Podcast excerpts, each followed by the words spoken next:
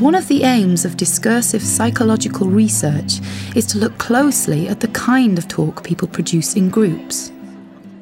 I first started using discourse analysis to look at the ways in which we sort of discursively produce our identities through talk. I was interested in looking at the ways in which young people talk about themselves, talk about their relationships. And I think what was particularly interesting were in the group discussions where you had, you know, young women and young men and the ways in which the process of trying to negotiate their identities it wasn't a straightforward process of this is who I am it was a process of discussion of negotiation of drawing on different kinds of ideas or discourses in order to frame their identities. I think because I was going to say I think people are paying more in less interest in what for example their neighbours like just anyone what they're doing. Like today I was on the bus and these two boys were at the back of the bus and they were talking about oh getting a cigarette oh here, here's one. And this man was sat, sat next to him he said he was reading his paper and he just looked up and said are you old enough to do that? It was a very active process between them. And sometimes it was a very challenging process because people challenge each other in talk it isn't a passive process.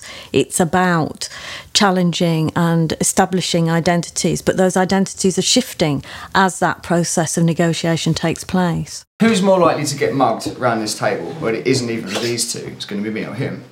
You know what I mean? Mm, I think it's more us, to be honest. I know. They're, they're more likely to go for for a girl to grab their bag than to go for because I mean, where's I mean, you can see straight away where our goods are. Interpretive repertoire is one of the main ways in which discourse analysts approach their text.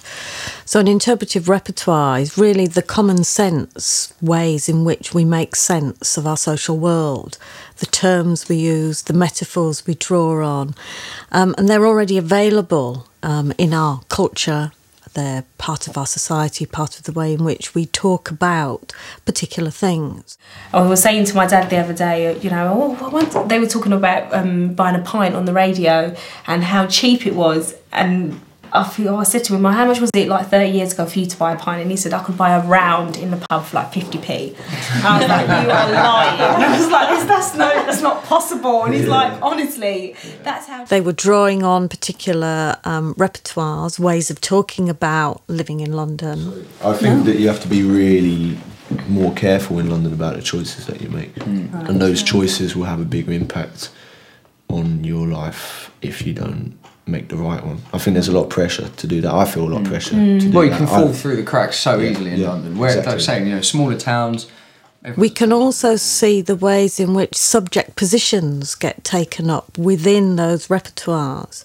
So, a subject position is about the availability of ways of categorizing, ways of understanding the particular position you can take up within an interpretive repertoire. the last time I saw someone get that crap kicked out of them was about you know four or five months ago. I don't think the sense of community is there anymore. Like if some that would happen many many years ago, they'd be like, "Hey, stop that!" and someone would run over and you know break it up and find out what's going on. Now and you just oh staring, and sometimes you're a bit frightened to look as well. I don't know though. Like, see, I have a problem with some of that. I think it's, it's very easy to turn around and go, "Oh, you know, the world's falling apart," and it wasn't like that in the good old days.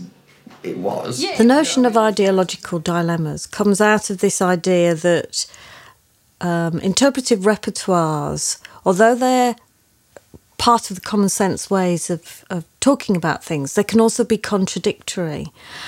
Um, and that when we speak about things, we draw on particular arguments and descriptions, but they don't always remain consistent. We don't stick to a particular way of talking about something, um, irrespective of the context in which we're talking about it.